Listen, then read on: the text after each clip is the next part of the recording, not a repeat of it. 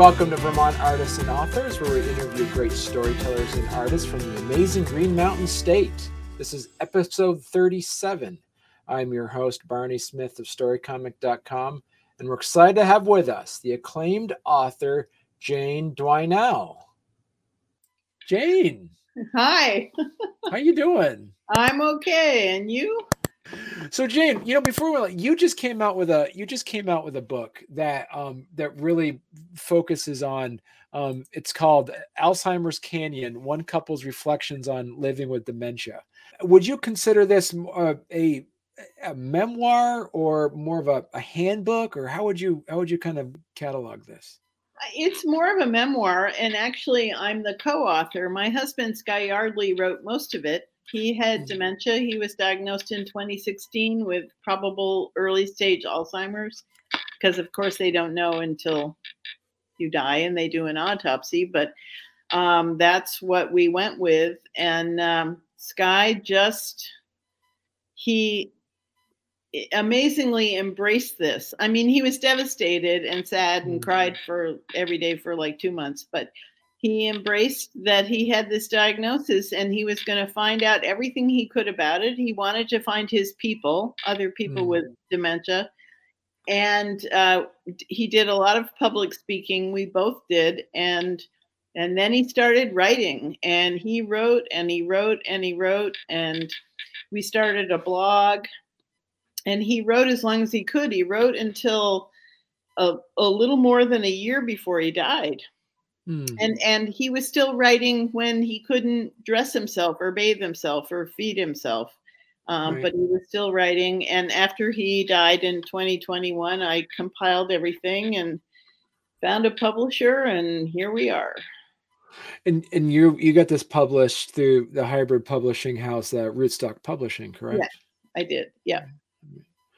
Um, and, and so how did that work? I'm just kind of curious as well. Is that when you when you put this this book together what was the process like? At one point did you say um, you kind of followed you know you, you, the two of you are kind of followed this journey for four years um, and at what point did talk about the process between pulling all those those blog those blog entries and into making it into a um, a memoir that kind of follow the path I organized the blog posts. You know, Sky wrote about all of his experiences, but as we posted them on the blog, they weren't necessarily in chronological order. Mm. So I pulled them all out and and set them in chronological order of when it happened that he was writing about.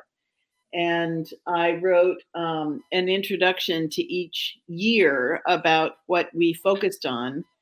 And then there's his writings and a few of mine. And once he couldn't write anymore, that's when I kind of took over talking about what happened. That blog can be still found at, and I'll put the link in the yes. show notes, is at Alzheimer's Canyon.blogspot.com, correct? Right. Yep. Yep. Yeah. And the and um, the blog, of course, being a blog, has more. You know, it has photos and pictures and you know more stuff than what happens in a book but right. but the book is more um i don't know bookish that's a silly thing to say um and and and part of it was he he wrote about his personal experience about what it was like to have dementia but he also wrote about this fantasy world of alzheimer's canyon one way in no way out and mm-hmm. there are 11 episodes of what happens to this guy who gets flagged off the highway down this rutted dirt road to Alzheimer's Canyon, a place he didn't really want to go to. And how did it work for you too? Is when you when you sat down with Rootstock and, uh, and how much editing do they have to do? Because putting in a blog, it can be very raw and unedited, and um, and just how much did how much editing and how much did it change for those that might have followed the blog? Uh, how similar and how different are the two? Uh, they're very similar. I was very lucky to have a wonderful editor who is actually a mm. friend of mine. Um, and, you know, I had a conversation with her because, yes, the blog posts, I was Sky's editor for the blog posts but you're right it's a blog and he could use all kinds of crazy punctuation and capitalization and stuff you don't put in a book. But Marisa was really good. You know, I said keep Sky's voice and do it, you know, edit it the way books are supposed to be. And she did an excellent job of of maintaining his voice and getting rid of a lot of the excess that he used. Right. Was there was there any conversation as a, and how much you know through that hybrid publishing model how much say or was there anything in there that you kind of wished you wanted to keep in that they said well it just really doesn't flow like that we need to edit some sections out or did that conversation ever happen yeah, there was some editing, partly because of copyright issues. Um, Mm. Sky was a big fan of quoting song lyrics, and you apparently have to pay extra if you want to quote song lyrics. Um, and there was a wonderful blog post that our daughter wrote um, that it was decided to not include that in the final editing, um, Mm. partly because it included a lot of song lyrics. she inherited her father's love of song lyrics. Um, so, no, it was fine. You know, the way it came out, it was fine. Yeah. right and and so i mean when, when your husband passed was this was it always the intention um talking to him before is to to publish a book on this or is this an afterthought to say we should put this into a book form Well, I, you know, that's an interesting question. I don't think we ever talked about it blatantly.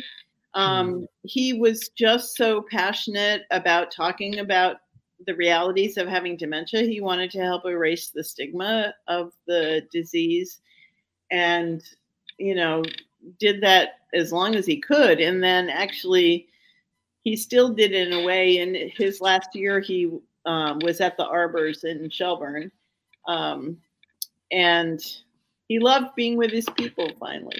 Anyway, no, it was it was always in the back of my mind, you know, given that I had written three other books, like we're going to make a book out of this because there are very very few books written by people with dementia as you can well imagine. right Um, and so I wanted to add Sky's voice to that small elite group. right and and so you know with that said how different was this process putting this book together as compared to um, you you came out with birth stories back in 92 and uh, freedom through frugality back in 2010 Right. um, and and then you also said you also had uh, another book that you came Right. out about your um, universalist work Right. Yeah, big ideas for small congregations. That was in Right. 2008. Yeah. No, I just wrote. I mean, that's like what I do. I write what I know, what I live, what I see. Um, and and then that's what Sky did. You know, he wrote what he was living and shared it with Right. us. right and how so so so talk to us a little bit about that that process as you say is like at, is you decide to make the book how did you find rootstock publishing was that something that you already identified ahead of time or you're that you're familiar with or is, No, was there some research involved I wasn't at all. Actually, you know, my first book, Birth Stories, was published by a major publisher, you know, because that was the early 90s. That's right the publishing world was. Um, and for both big ideas for small congregations and freedom through frugality, I, I pitched them to publishers and nobody wanted the church book, which I, I don't blame them. It was a very niche thing. So I self published. Um, and I did have a contract with a publisher for Freedom Through Frugality, but we ran into a few conflicts. so I uh, gave them back my advance and and self published that as well. Um, Right. And and both of them did fine for for being a niche market. But I knew um, that that Alzheimer's Canyon deserved a larger audience and deserved a publisher. And um, I tried a bunch and finally had success with Rootstock. is there a way like was there like a pitch involved or how did that work No, they had a um, you, you you sent them the first whatever pages i forget how many 30 40 pages. And you know so i did and if i didn't get a phone call like 10 minutes later saying yes we want this i'm like okay sign me up. Yeah. I mean you know that's just what happened. It was right. a pretty straightforward process. Right. And so, how, what, who would you say, like for instance, like that uh, Alzheimer's Canyon? Obviously, it's important for for caregivers and maybe people that um, might need to learn more about Alzheimer's. But would this be also a book that would be specifically say uh, it's uh, you know for say like a, a general audience, or who would this book be written for? Well, given that six million people in the U.S. have dementia, it's this book is for everybody because I suspect everybody either has a family member or a friend or a colleague, um, or will have a family member or a friend or a colleague that has dementia. It's like way too common. It's the fifth leading cause of death in the U.S. and. Uh, mm. So really, this book is for everyone um, you know, particularly for people with dementia who are still able to read and interested in, you know, finding out someone else's take on what's happening. I have heard from several people who have early stage dementia who read the book who said Sky nailed it. You know, that that mm. was their experience as well of what it's like to have dementia and and you know i there's a bit of what i say in there as um, his wife and partner and caregiver which is no fun um, and but it has to be done. Uh, you know it's it's not easy to watch your beloved and best friend kind of drift away. Though he still was still he was still himself um, to the end, but to watch all those skills and gifts that he had as a person kind of disappear. Right.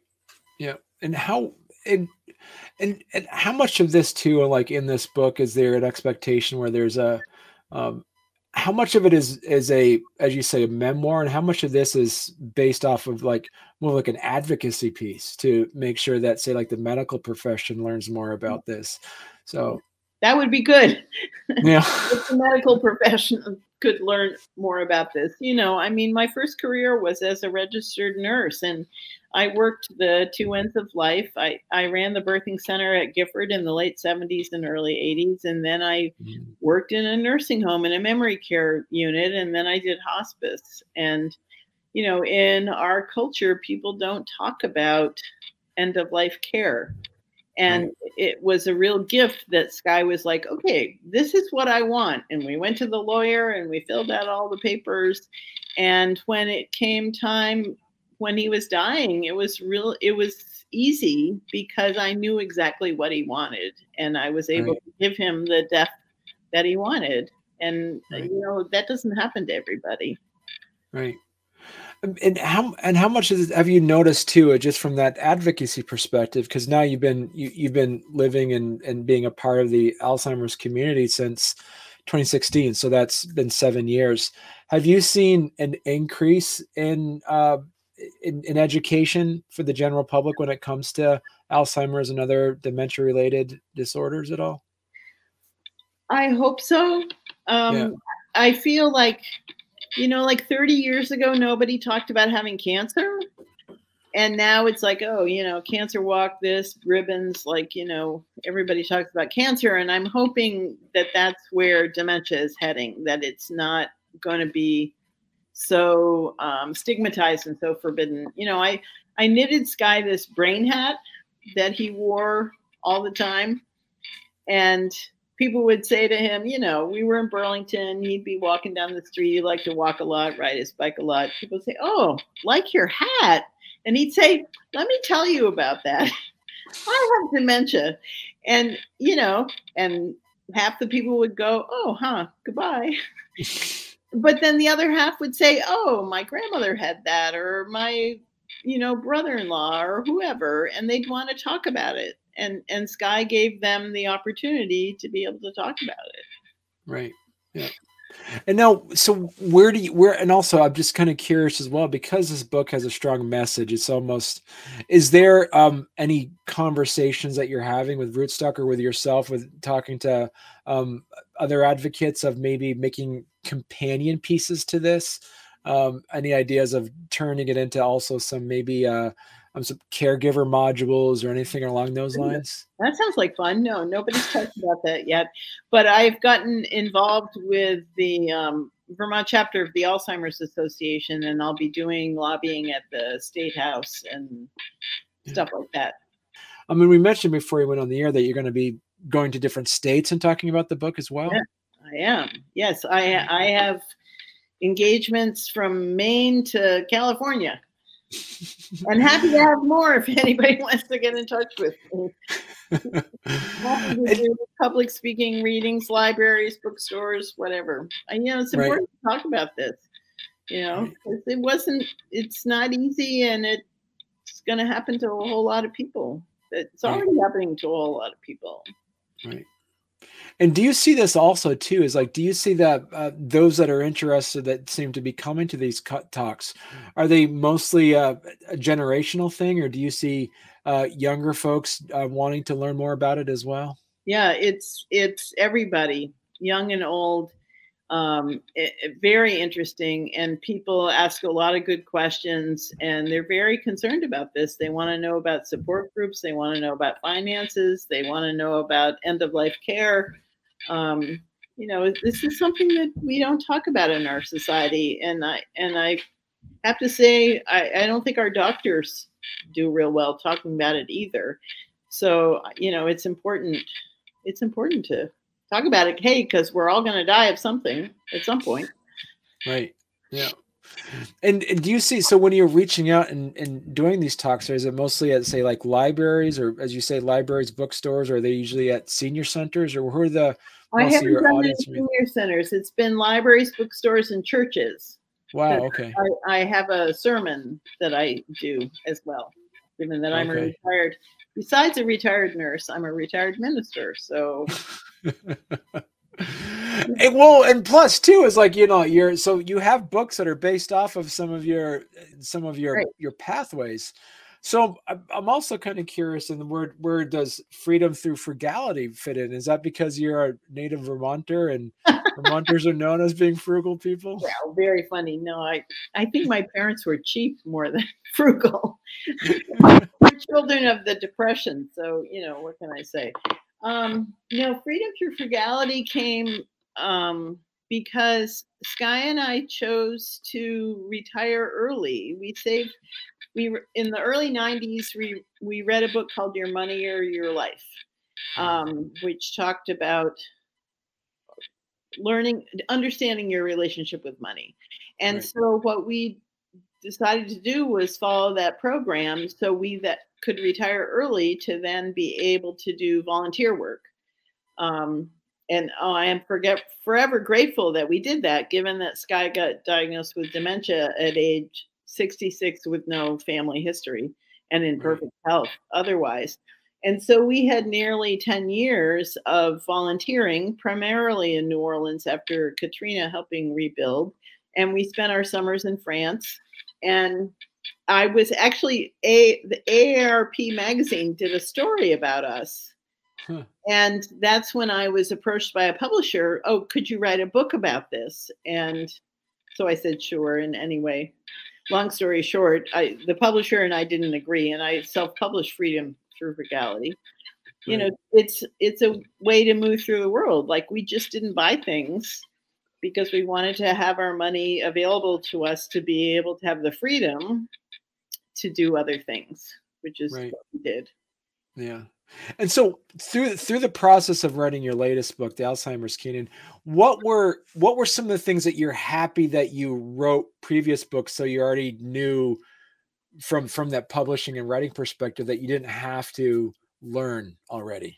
Right. I mean, I knew how to like you know, create a document. I mean, I remember sending off the manuscript for my first book. This was 90 92, 91, right? Well, it yeah. came out in 92, but it was 91. And it was like paper that you printed in a box that you sent off, you know, and now it's all online and email and, you know, PDF right. or whatever, you know. So, no, I felt like I had been around the block on this book thing, so it wasn't a big deal. Hmm. And so, and, and through through the Alzheimer's Canyon, I, uh, talking about that again, is that you you had um, you know looking at your looking at your the, the blog post that happened do you how much of the book itself is not in the blog um all of my yearly you know um, all my introductions i wrote a, okay. a general introduction explaining who we were and our life Right. Um, and then I divided the blog posts into years. And so it was for four and a half years. So it's like five years. So I wrote an introduction to each year. And then I wrote an epilogue. Um, and then I I wrote a thing that I called Jane and Sky's helpful hints. Mm. Should you or one of your loved ones uh, be diagnosed with dementia? the right. things that um, we found important. So yeah, so no, the book has a lot of stuff that's not on the blog. Now, did you? And I'm really curious because as this was happening, you had uh, um, COVID during yeah. this time as oh, well. Oh, did, did you talk about that at all in the oh, Alzheimer's yeah. Canyon? Yeah, yeah, way. Yeah. No, I. Who knows how this would have gone had we not had COVID? But mm. um, starting in February of 2019, Sky started having hallucinations, and he started having them with greater and greater frequency, so that by the winter, like by December of 2019 and January of 2020, I was not sleeping because he was up and down all night long with this hallucination or that hallucination, and they were by and large benign. Mm. Um, but they would wake me up. Well, he would wake me up. He'd want to tell me about like this thing that was happening that wasn't really happening. Um, and he would go back to sleep and I wouldn't. And I was I was not doing well with not hmm. sleeping. Mm. I didn't do well when we had little babies, and thank goodness he was the one who got up and walked them in the middle of the night. Um, anyway, the Arbors, uh, the memory care facility in Shelburne, offers a respite program where people can stay for two weeks to two months to give the family a break. And so Sky and I talked about that um, in January of 2020. And then in February, we went for a tour. We spent a day and he went to activities and we had lunch and talked to the staff members and stuff. And he agreed to go for a, a, time of respite so I could have a break. And I was like, oh man, I'm I had visions of a beach on an ocean with warm mm. water and fruity cocktails and trashy novels and lots of sleeping while he was well cared for at the arbors. And so we signed up and I placed him there on March 10th 2020. And we know what happened next. Right. There was, you know, the plan was for him to be there for two weeks. And and by the time I placed him, I'm like, no Caribbean beach. I can't even go to New York City and go to the theater. Like this right. weird thing is happening. And then the lockdown happened. And I wasn't even allowed to see him until the end of June. It was wow. Really, it was really awful. But that was the governor had a lockdown, and especially for senior care facilities. Right. So, you know, we talked on the phone, um, but the first time to be able to see him after all those months, it was um, six feet apart, masked and gowned outside for a half an hour once a week. Wow. And yeah. and it, it didn't go well because someone with dementia doesn't understand the masks and gowns and the six feet apart. Like he couldn't even see me because at that point he couldn't hold his head up. Um, right. And so he was staring at the ground. I mean, he knew it was me, he knew my voice. Um, but it was so frustrating to not be right. able to touch him, sit next to him, you know. Um, yeah. It was pretty awful. And I kept trying to decide whether I wanted to keep doing that or not, but I did. Yeah. Um, and then by fall, we had another lockdown. So we went back to being on Zoom, which doesn't also go over well with someone with dementia. Uh, right. Or the, the, the phone was better. Yeah. And in what level, you know, coming from a caregiver and a, and a, loved one, what level of advocacy would you, you know, recommend for the medical establishments like that to for something that might happen again similar in the future? Well, I we were really lucky with the arbors because they mm. were amazing and fabulous and and bless their hearts. I don't know how they did it in the pandemic without the help from family members. You know, when we came on our day when we had the tour, there were family members all over the place. They were helping to feed people and walking with people, sitting with people. And I'm like, oh my God, the staff had to pull this off all by themselves. They right. did a great job. But I'm also familiar with other senior facilities in the state, and they're not all as good as the arbors. Um, right you know the too many people and and I have I have to say I remember this from the facility that I worked in, but this was in the 80s. You know, you just parked people by the nurses station and hoped for the best. Like there weren't right. activities, you know, there was some music maybe and stuff, but um people were not respected as whole people, even though they had dementia, because they are still old people. Mm-hmm. So there, there really needs to be some work around that, and and uh, and I have to say most of it's financial, right. like you know to to be able to train staff, either facility staff or home care staff in how to deal with people with dementia because you don't argue with them you don't try to straighten them out you go with the flow it's like theater improv. You just like, yeah, whatever, wherever you're going, I'm going with you, unless it's not safe. Then you have to redirect somebody, but otherwise, you have to just kind of go with the flow. Well, you bring up a good point. Do you feel as though it's like would that would your book also help out in the in in, in a situation of a you know making sure people are trained in how to um, work with someone with dementia, like some sort of you know specialty certification or something along those lines? Is there's an educational aspect to the book as well? That's a good question. I think it that would depend on the person reading it. I would like to mm. think people reading it would get educated that to understand that people with dementia are whole people who have lives and they may be doing things that like you and i don't do but you know like sky had this whole in his hallucinatory world he had a relationship with the natural world like with trees and flowers and they they had names and they talked to him and like that's completely amazing. Like mm. you know is there some level of consciousness that you and i don't know about? Right. You know and so for um, professionals to be able to understand that that people with dementia have like a whole life that should be respected um, for what it is and not like, oh, no, no, no, the trees don't talk. But like, wait a hmm. minute, maybe they do, and we just don't right. know. right. Yeah.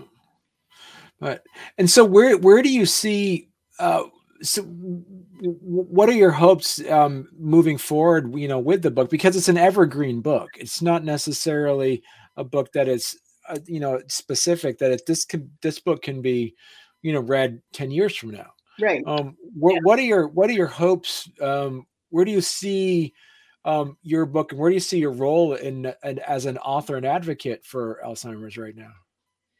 Well, first, I want to make Sky famous. That's the most important thing. you know, because there are so few books written by people with dementia, and and you know, he he clung to the ones, you know, the couple that really spoke to him. Mm. Um, and so I'm hoping this is true for other people that this will that this book will bring people with dementia some comfort to know that this diagnosis, you know, as horrible as it is, it's not the end of the world. But you can still have a really good life even with dementia. Um, and you know, I feel like just that's my role is to get that word out. Right. Um, and, and do you see anything? Uh, you know, I, I, I realized the book just you know the, the book came out. You know, as of this recording, this book the book came out two months ago. Right. Um, is there uh, any other conversations that you're having on trying to do other supplements to this, or or or adding? Was there anything that was cut out, or anything um, that you'd let you want to add on to it, or putting into a, a another sequel book to this or anything around those lines? Well, no, there's been no conversation about that. Um, I'm, you know, it's doing, you know, I've, I've, I've been on the road with this, right? The book came out November 1st. So I've been on the road doing stuff since then. And, and I'm booked, you know, pretty much through May. Um, and doing this work is amazing and it's also emotionally wrenching like this is mm. my hmm. husband who died and right. sometimes i don't want to talk about it so much you know like you know yeah. it's tough um yeah. and so i'm excited about being part of the work in the legislature this year um, hopefully we can get some bills passed there's um, they want to get a a Vermont dementia coordinator, which would be amazing because that would help um, professionals as well as advocate for families. So um, that's kind of what I'm doing now. Right.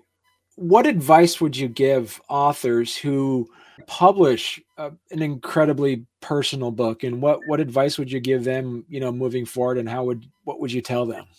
Self-publishing is fine if you have a niche market and but mm. god forbid if you self-publish do hire an editor and a graphic designer i have read too many people who like oh i'm just going to do this thing on amazon and you can't even read it because it's not edited um, you know take the time to to to make it good um, right.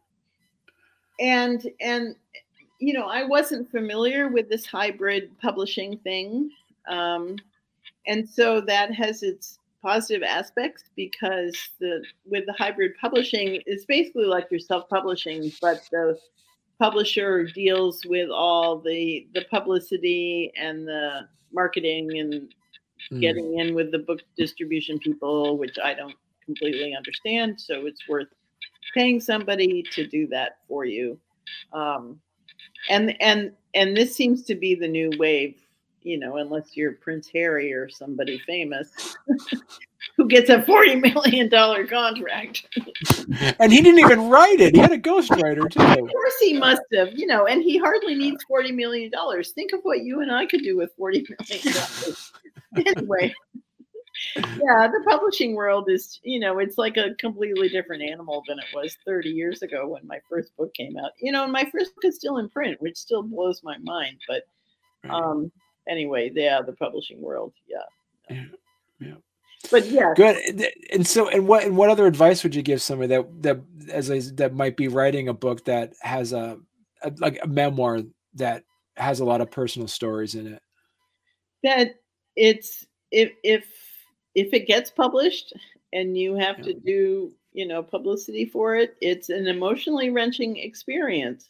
Right. It's really really hard and it's mm-hmm. also really really great at the same time it's it's a right. very strange experience because my other books were personal but they weren't personal like this right you know yeah. so this is tough well you know so jane if people want to if people want to buy the book where's the best place could where's the best place they could go well i like people to go to their local bookstore wherever mm-hmm. your local bookstore is and worst comes to worst, you can buy it from Amazon. You can also go on my website, janedwinell.com, and buy it from me, or you can go on Rootstock Publishing's website and buy it from them. Right. But and, go. and please ask your library to get a copy. That's a good point. Yeah. So please go to your local library and ask them for uh, ask them to see if they can order the yeah, copy completely because it should be accessible to everyone whether or not you buy books if people want to learn more about you as you said they can go to jane uh, Ganedwinell.com, correct? Right. And that is G A N E D W I N E L L.com. And we'll add that to the show notes for those that want to click on the button and see that in the show notes for our listeners. I look forward to uh, probably uh, seeing you on the Capitol, probably. Yeah, it sounds like it. Yeah. Yeah. Thank you very much. Thanks.